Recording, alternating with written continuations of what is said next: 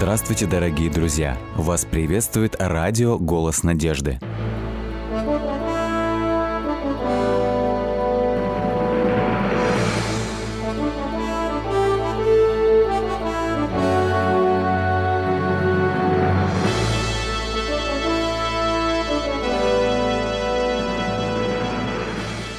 Вас приветствует радиотелецентр «Голос надежды». В эфире программа «Великие пророки Библии» в студии Александр Болотников.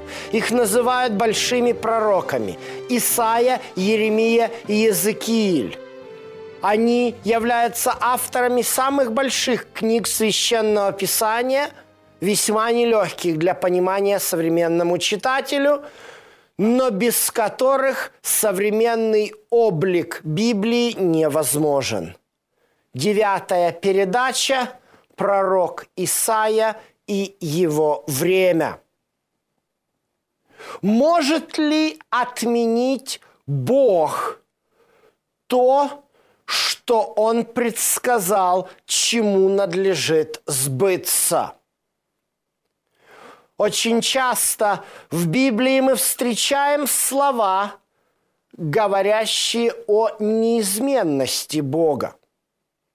Может ли Бог отменить то бедствие, которое Он предсказал наступит для того или иного царства – пророк Исаия в своей книге демонстрирует это наглядным примером и показывает, при каких условиях это может случиться. В седьмой главе книги пророка Исаи мы читали с вами о том, как царь Ахаз отказался принять знамение от Господа, когда находился в тяжелой ситуации – мы читали с вами о том, что Ахаз отказался принять Имануила, на что Исаия произнес Божий приговор дому Давидову и Израилю. В частности, написано так в 17 главе 7 текста, 7, э, в 17 э, э, стихе 7 главы. Но наведет Господь на тебя и на дом твой, и на дом отца твоего дни, которые не приходили со времени отпадения Ефрема от Иуды, наведет царя Ассирийского». Действительно, мы говорили уже о том, что в IX веке до нашей эры мощное царство, которое построил Давид и Соломон, распалось на два государства, южное и северное. Израиль северная, Иудея южная. Это был огромнейший страшный кризис для израильского народа. И сейчас пророк Исаия предрекает, что подобный кризис наступит, и Бог непосредственно наведет царя ассирийского. В 10 главе Исаия повторяет эту мысль, говоря о том, что Ассур является орудием гнева Божьего. Действительно, когда Господь заключал завет с Израилем, Он обещал благословение. И самым главным благословением была защита от врагов. Когда же народ израильский отступит от завета, Господь снимает эту защиту. Именно поэтому Ассур враг Израиля является орудием гнева Божьего. Потому что очень часто бывает такая ситуация, когда Господь в гневе своем отступает, снимает свою защиту. Это является одним из проявлений Божьего гнева. Интересно, что это пророчество начинает исполняться уже при жизни Исаи, через всего через несколько десятков лет. Об этом нам написано в седьмой, э, в четвертой книге царств, 18 главе. В 13 тексте сказано, 14 год царя Езекии пошел Синахириб, царь ассирийский, против всех укрепленных городов Иуды и взял их.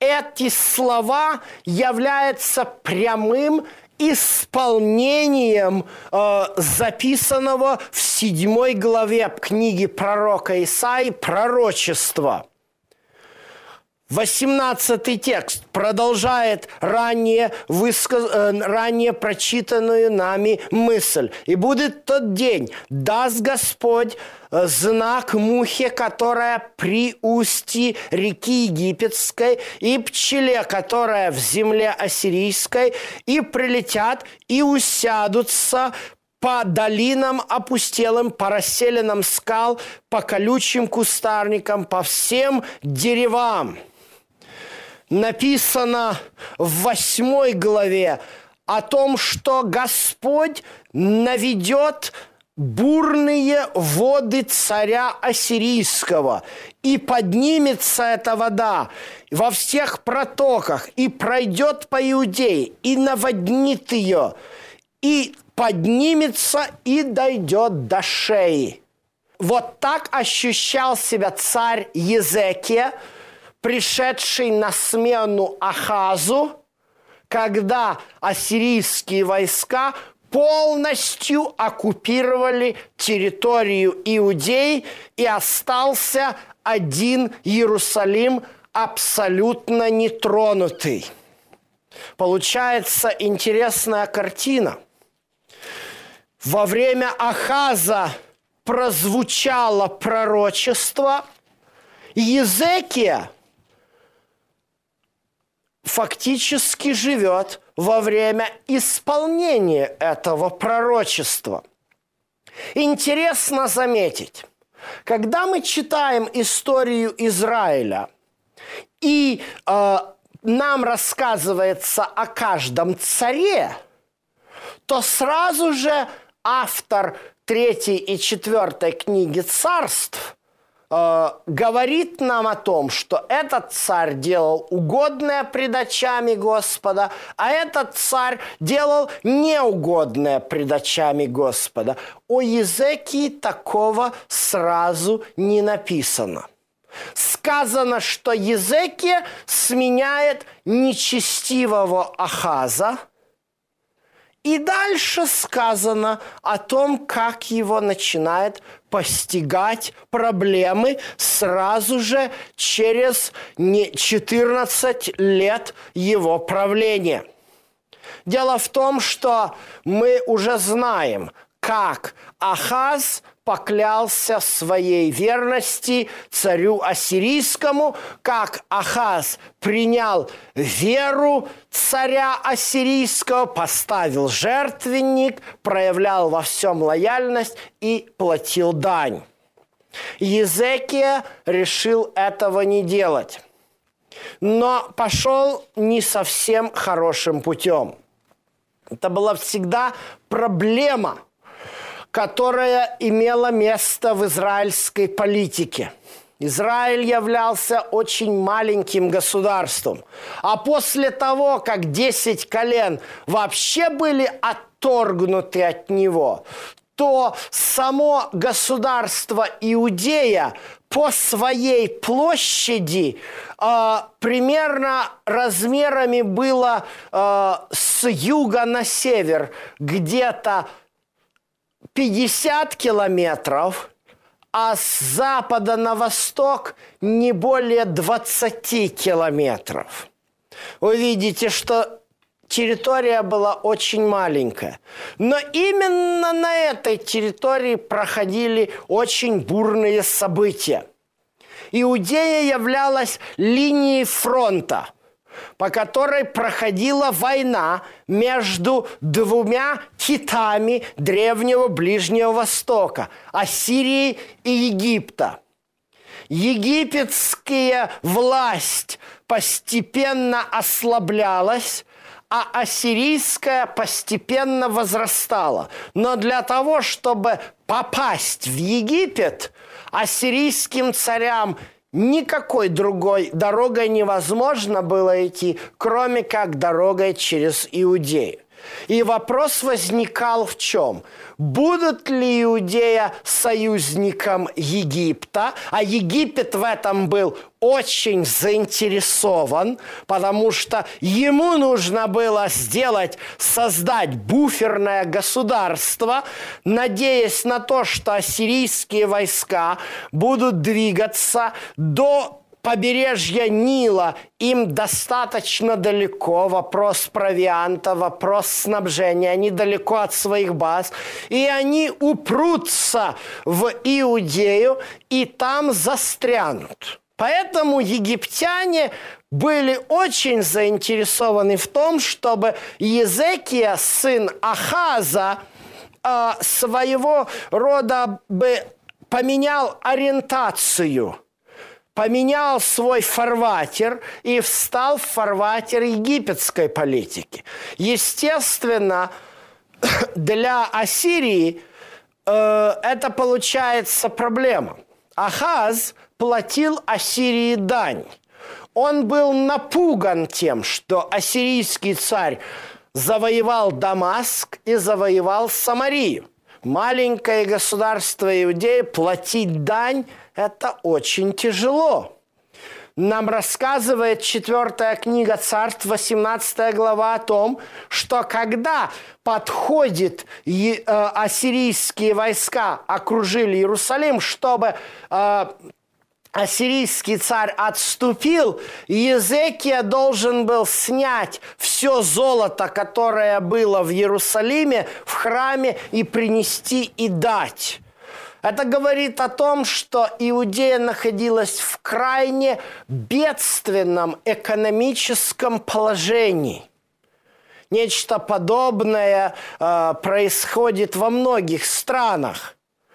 Э, и когда экономический кризис э, постигает страну, то приходится расплачиваться предметами старины, искусства и другим национальным достоянием. Вот это сделал Языки. Это говорит о том, что сельское хозяйство было в упадке и что экономический народ был крайне-крайне беден, и таким образом налогами невозможно было перекрыть размер той дани, которую нужно было давать Ассирии. И поэтому предложение Египта, оно было, ну, можно так сказать, заманчиво. Египет говорит, я вам дам покровительство. И главное, можете не платить мне. Для Египта это было очень важно. Мы в предыдущей лекции говорили о том, что Исаия пророчествовал о внутренней междуусобице в Египте. То есть Египет не был в лучшей форме, его армия не была в лучшей форме. Египетская армия всегда состояла из наемников, которых обычно нанимали в Ливии – но за это надо было платить, а экономика Египта в связи с внутренними междуусобицами в это время была не самая лучшая. И поэтому Египту не надо было какая-то дань. Все, что ему нужно было, это пообещать Езеки поддержку войсками. Э, и благодаря этому пустому обещанию Езекия перестает платить дань царю ассирийскому. Естественно, это вызывает гнев царя ассирийского. И он, направляясь на Египет, решает одновременно э, решить вопросы Иерусалима. И здесь, конечно, нельзя не упомянуть хроники Синахириба, которые были найдены при раскопках его дворца в Ниневии. А, в этих хрониках нам говорится о том, как Синахириб взял Газу, Ашкелон и Аждод. Это является еще одним важным историческим подтверждением, независимым от Библии, тех фактов, которые в Библии содержатся. На прошлой лекции мы с вами говорили о том, как Исаия предрекал уничтожение филистимлян. Вот это сделано было ассирийским царем Синахирибом. Но затем Синахириб отделяет часть своего войска под управление с одного из своих военачальников по имени Рапсак для того, чтобы тот направился в Иерусалим – уже все города Иудеи взяты, их не так много. Там Лакиш, еще некоторые города, которые принадлежали Иудеи. Но государство-то очень маленькое. Иерусалим, он находится в горной местности, туда приходится снаряжать вот этот отдельный экспедиционный корпус, состоящий из 180 тысяч солдат такого количества людей в Иерусалиме нет, не говоря уже о воинах. Силы заведомо неравны. Интересно, как Исаия в своей пророческой книге повествует об этом. Это одна, вот эта часть с 36 по 39 главы книги пророка Исаия является э, одной из двух частей пророческой книги, где автор переходит на повествовательную прозу. И вот что говорится – и послал царь ассирийский, 36 глава, 2 текст, из Лахиша в Иерусалим к царю Езеки Рапсака с большим войском, и он остановился у водопровода верхнего пруда на дороге поля Белильничьего. И вот здесь употребляются эти слова поле белильничье. Это уже один раз эти слова употреблялись. Именно там застал Исаия Ахаза, своего двоюродного брата, несколько десятков лет назад когда Ахаз готовился обороняться от своего северного соседа и его союзника Дамаска, которые пытались сменить его режим на другого человека, который бы мог бы быть союзником в коалиции против Ассирии. Именно там, у поля Белильничьего, Ахаз сказал, не буду искушать Господа, и вместо этого поцеловал ноги ассирийскому царю. Здесь встретился с ассирийскими войсками Езекия у ворот города, у самого тонкого места в обороне Иерусалима. Место, через которое можно было доставлять воду из э, двух водоемов, находящихся под стенами Иерусалима, потока Хеврон и потока Гихон, который сливался в бассейн Силамский. Если воду там перекрыть, то город долго не продержится. И поэтому Рапсак, зная это место в обороне Иерусалима, что она слабая, направляется туда. Но Рапсак делает больше. Рапсак начинает говорить о том, как не спасли Самарию ее боги, как не спасли Дамаск ее, его боги, и насмехаться над Господом Богом Израилевым, говоря следующие слова.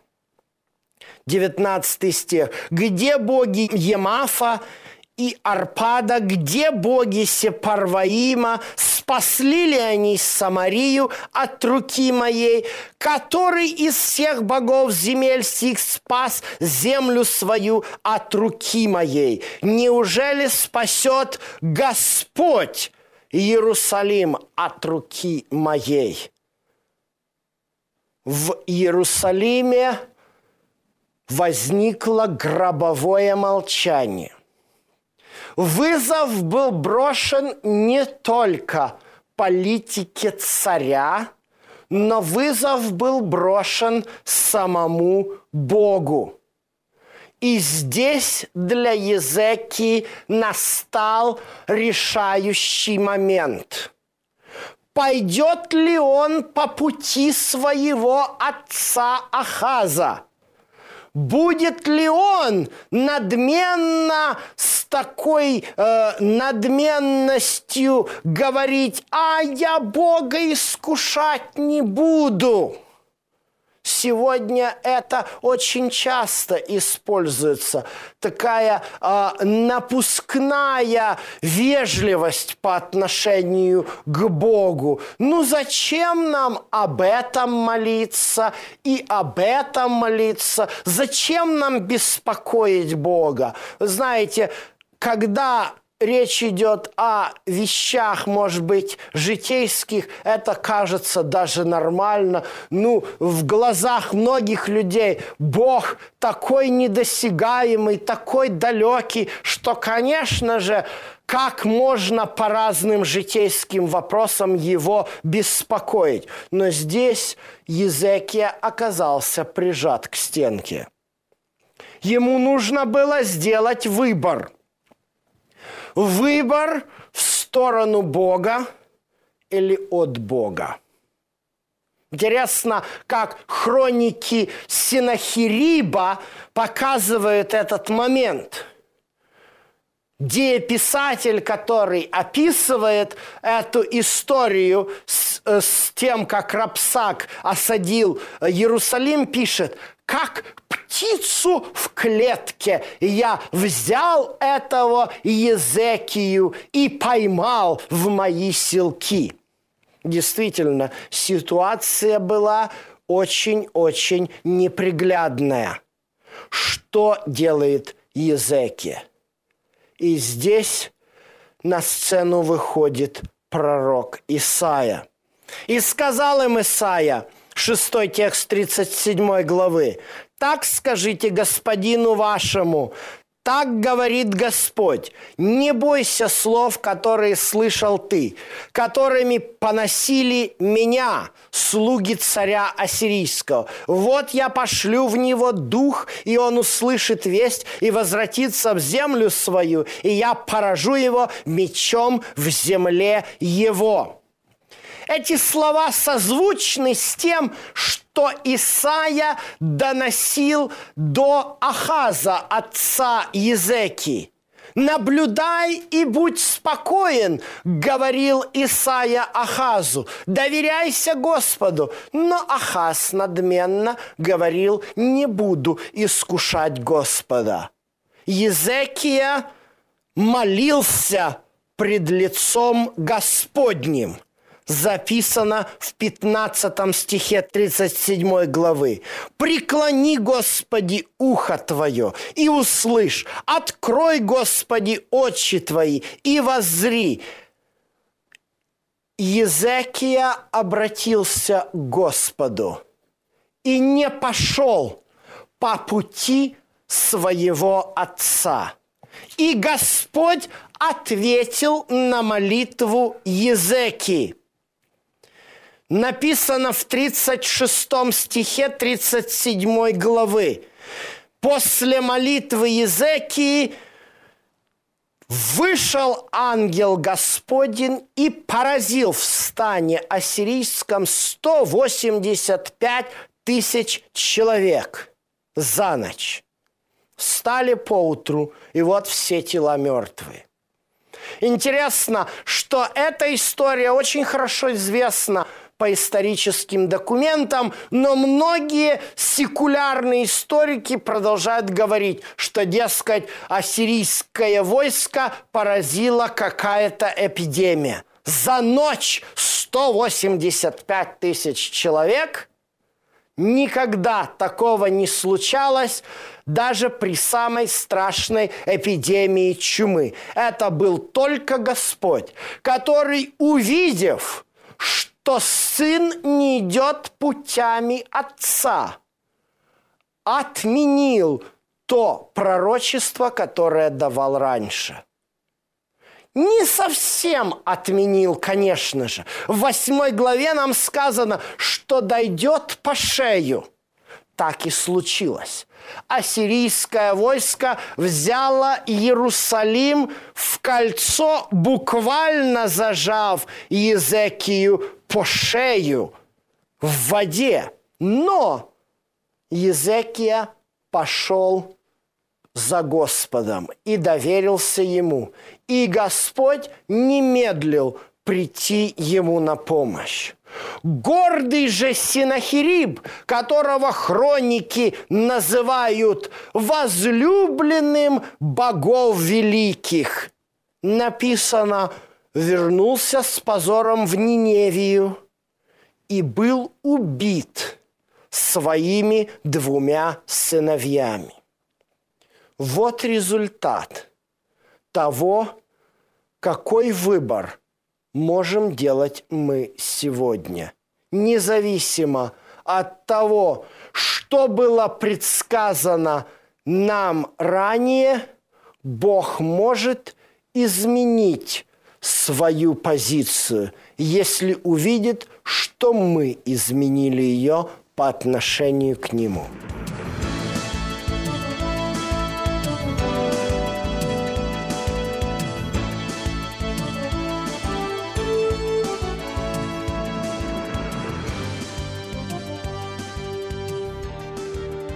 Дорогие друзья, вы можете оставить свои сообщения через WhatsApp и Viber по номеру плюс 7 915 688 7601 или позвонить нам на бесплатную линию, которая работает на территории Российской Федерации. Номер 8 800 100 ровно 1844. 8 800 100 ровно 1844.